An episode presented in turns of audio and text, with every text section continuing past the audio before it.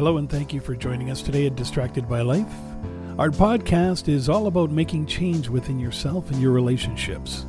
We share conversations, stories, and explore ideas coming from our lifelong journey of the high points and especially the low points where we learn to face our fears or cope with pain, loss, and failure. We do this in a discovery quest to establish patterns around our past and understanding whether we are tripping up from our past or being held hostage by it. We work on identifying ways to move forward, aligning our core values, and unlocking the keys to self awareness, self acceptance, self compassion, and letting go of what is not serving you positively in life. A better you is always there, ready to explore in a new world. So let's begin. Welcome to our series on radical self care. You're listening to the final fifth of five topics. This series is meant to help you refocus on your own self care at work. Today, we will be discussing the skill of saying no. Joining us is Amal, who will help us explore each of the topics in this series. Hi, and welcome, Amal. Hi, Dan. So glad to be here again. Loving this topic too as we continue with the last of this, uh, the last topic in the series of practicing radical self self care in the workplace or even in your uh, personal life. The last topic here is about how um, the skills, uh, how you get good at getting to say no, and why is it important or it's cl- crucial to practicing self care.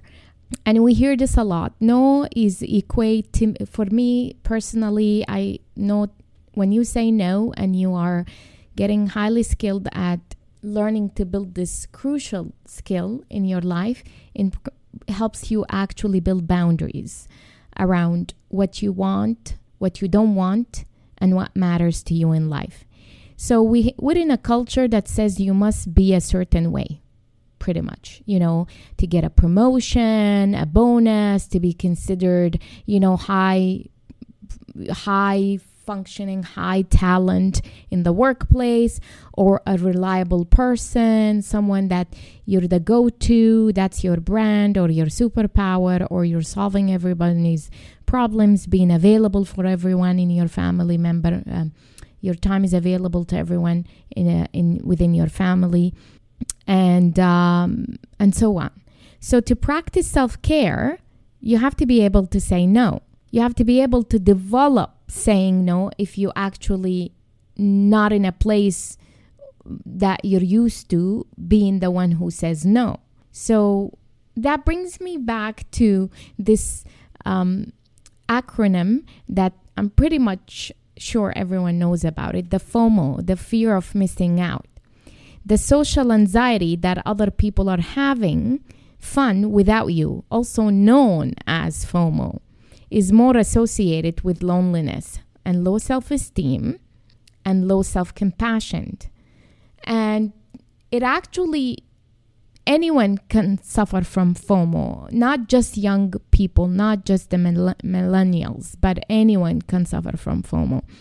And I'm going to use some example that shows and how this FOMO shows up in our life or in the workplace.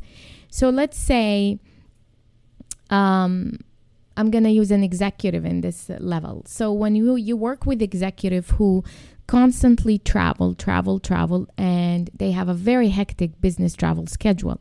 You know, they're showing up to conferences, they're speaking, speaking engagement, they're traveling from one end of the continent to another and they could be traveling let's say 3 weeks in the month on business. It could be a combination of speaking engagement presenting or um, having you know having business meeting also in the mix thrown in the mix and and connecting with people in the industry like networking.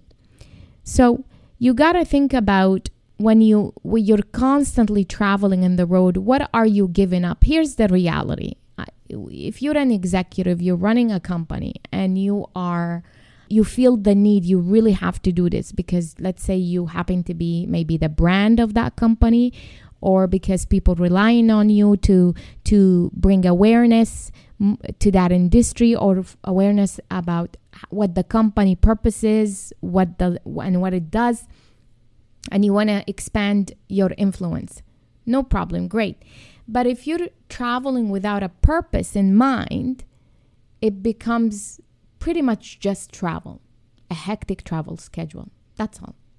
But if you you create your travel is built based on high reward, high impact, and where it makes sense, aligning with your the goals and objective of the organization, that's become the, the the travel. That's the travel you want to do. When you are another example of that, meetings. When you are just throwing meetings in the calendar and you're just joining meetings for the sake of it, that's not high reward, high impact. And there isn't, and how is that addressing your priorities?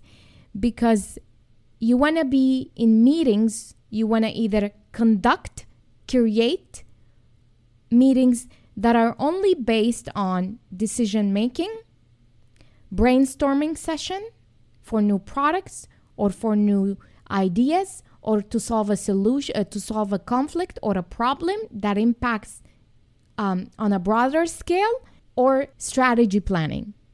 Strategy planning for the future and where the next five years the company you want to you want to take that company or the team or the department or brainstorming to solve for a problem a real problem or gathering for decision making.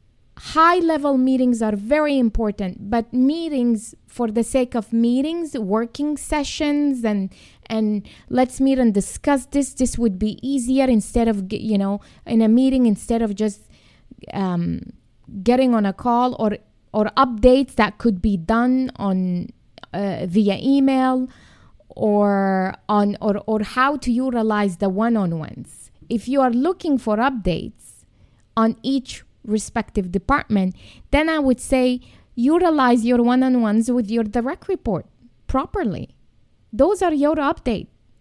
Those should be m- meant for decision making if they need an okay to move in uh, move forward with a budget or a prod uh, or a project this should be um, utilized for updates in the respective area. But if we but if you're booking weekly meetings with your leadership team and your we- weekly meetings is about each one's given update that's not uh, you're not utilizing your agenda well for that meeting.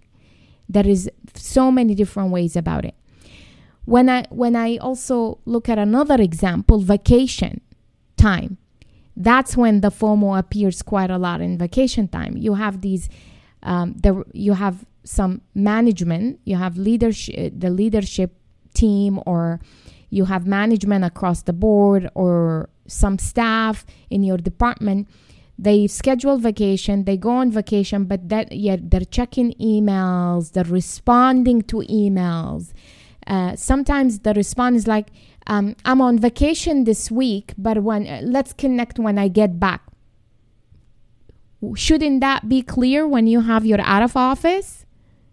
that indicates your vacation you're on vacation and so naturally if that item in question is not urgent automatically common sense will wait for next week um, vacation is actually by far the worst i see this example is that people make promises. For sure i'm so burnt out. I am looking forward for my vacation. We're going away with the family. I am i am i am looking forward to unplug and i promise i'm going to do that. The next thing it's one week vacation. Every day they're sending one email responding to one thing because a person sent a note asking it's more of it, it it's a question so you felt the need to answer the question because if you don't it's going to be viewed as okay your position as a manager you sh- you still should be accessible accessible and available and responsive to your team or to your um, superior. So where is it going to get to a place where no become a crucial skill which helps in practicing good self-care which result in practicing also looking after your mental health and well-being. That require you to unplug to take time off to relax to move from the doing mode into the being mode and kind of l- being intentional about the things that you do whether travel or meetings or taking your vacation with your family so you can actually feel really like that you did take the time away to disconnect. So when you come back to work you're feeling alive and and uh, recharge and energize versus still feeling depleted and like you didn't do anything. Also another example is social gathering and happy hour so social gathering, whether and on, on, on with family or happy hour with people at work. So let's say you have a commitment and somehow unexpectedly there is a, a family member called you up and said, come on, let's go. We're going to meet. We, you know, come over, come over. We're going to have some, I'm bringing food. We're going to get together. No purpose for it. Just kind of a social gathering get together. But then really you're torn because you you already planned your day accordingly. You wanted to rest. Let's say you decided that you're going to be on PJs, stay in your pajamas, don't do anything, and just be. Literally nothing else. No cleaning, no laundry, no other responsibility, and no, um, no visiting any family members. So now you're feeling guilty, and at the same time, you feel like you want to do it because you don't want to miss out on the connection and being with family. Or on the other side of it, let's say a happy hour it, it, it was planned last minute. Uh, you already planned your week and your evening, and you actually have your routine after work. And you don't want to give up that routine really because it's been working well for you. And then what happens is if you don't sign up for this happy hour and you show up, then you are labeled as or viewed as not a team player, not collaborative, not social, and not trying to build connection in the workplace and network. So, what do you do with that? How you solve for this problem, being labeled or viewed as such? How is it that you become punished or labeled or retaliated against or distant or isolated in the workplace because you chose not to show up for a happy hour because a it wasn't planned out far out so you can adjust and your priorities in the in, in your personal life. Maybe you ha- you're taking care of a, a, a, a sick mother or a sick father or a child or a husband and you can go show up to this happy hour Maybe you are depressed because you financially has some other issues that you're dealing with and you're not in a mood to, to show up for this happy hour. Why is this not showing up for happy hour or social gathering has to be always about other people that you don't want to be or do, but not really what really the root causes or what under the surface of that? because society and people in general are we we always show up first judging from a judgmental place than anything else. We never uh, step into self-compassion. We never step into empathy and kindness first first. Those are not the first three things that cross our mind when we are viewing and judging from the outside other people because those are very soft emotions. Kindness empathy self compassion, this all s- scream weakness. That's what everyone knows, that's what everyone sees. So no one wants to be caught within those emotions. So when we moving forward with the definition of the FOMO, humans are wired for connection and involvement. But the fear of missing out may negatively affect physical and mental well, wellness. These feelings that are actually such as constant worry, apprehension, and second guessing our decisions, and could be described as the fear of missing out. So, the effect of FOMO in our life can affect our overall health and wellness. And if you become overloaded with social events and activities, to avoid FOMO, it can impact your sleep eating habits and leading to fatigue, headache, lack of motivation, performance issues at work or otherwise, and burnout. The fear of missing out also can trigger anxiety or feelings of loneliness. And with FOMO, you may cycle through self critical thoughts like, what will happen if I miss something or if I'm not there? Always pop up. What if, what would happen if I don't show up to that town hall? What am I missing in that meeting? What if I didn't book that this travel to go with the leadership to be uh, in that conference? What if I didn't show up to the family gathering, you know?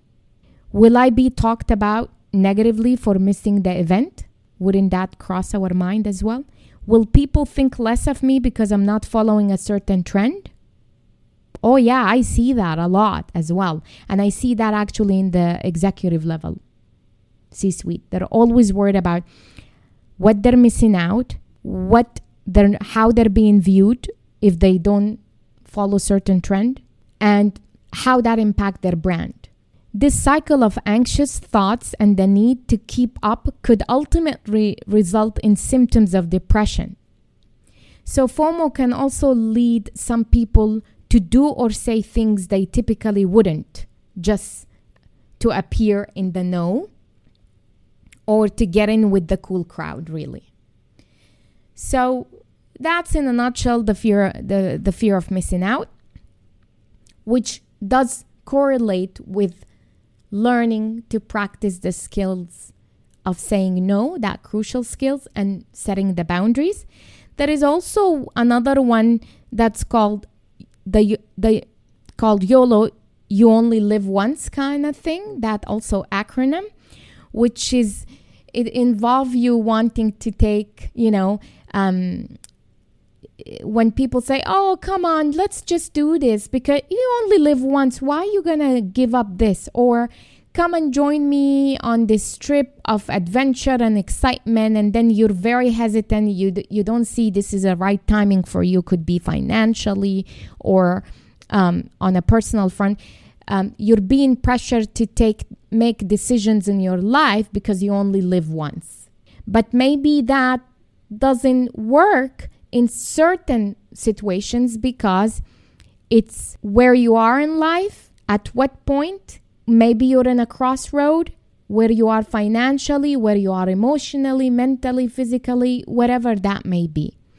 So, to recap, everyone has a FOMO at one point or another. This really, as I mentioned, it doesn't affect just younger people it may, it, they may more likely to experience that younger people but anyone can feel left out and so sometimes the fear of missing out can even affect your mental health and well-being as we as I mentioned. Feeling like you are always missing out on things can relate to anxiety and wor- worsen the feelings of loneliness and depression. And that really is is key. Majority of this i see the anxiety and the feeling of of being left out and, and, and, indecisiveness and apprehension. I see it in the workplace huge when you are not stepping uh, being part of meetings or being on a on a trip with the group a retreat a social gathering a happy hour whatever that may be. Your self-esteem may also take a hit especially if you feel like you don't belong and that happens a lot. And if you struggle with the fact that you don't belong and you want to change that, then you are feeling like your pressure, you have to show up for these things. Or not measuring up to the social expectation. There are many strategies that can help you avoid and cope with the FOMO, such as mindfulness practices and yoga and meditation, journaling, if you're into journaling, taking a break and setting limits because that's where we talk about setting the limits, the boundaries, the crucial skills of learning how to say no. Weigh your pros and cons, how that's going to impact you. Choose you. The crucial skill of learning to say no and setting boundaries around things that matter to you the most. Choose you. Spending time with loved ones can help, and also in other worst case scenarios, if none of these strategies work for you, therapy. Therapy can help you to build those boundaries respectfully and professionally.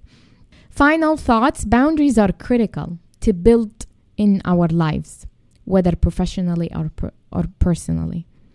Building boundaries does not mean you're selfish, but rather means you choose you to communicate your priorities in life, to get clear on what matters, and you live an intentional purpose life. You teach people how to treat you and you fill your cup from the inside, deep within. You so you can actually be available to others and that includes the people you love. When you make your self-care a priority to meet life challenges and rise rise up from setback. Learning the crucial skill of saying no and creating boundaries will help you get there. Thank you for joining on, me on this session. Self care is a broad topic and encompasses many areas of our lives. I hope you take a stock of what areas in your life that missing some TLC so you can take action that aligns with your values in order to flourish and thrive. As always, you make the journey worthwhile. I hope you choose you. Back to you, Dan. Thanks, Amal. And thank you all for joining us here at Distracted by Life. If you're interested to learn more, check out our other podcasts, of course, or hop online to Amal's website at amalcandido.com, where she talks about her coaching world covering life, leadership, and mindfulness, including links to popular podcasts and to her books as well. And with that said, stay tuned for our next episode from Amal and myself.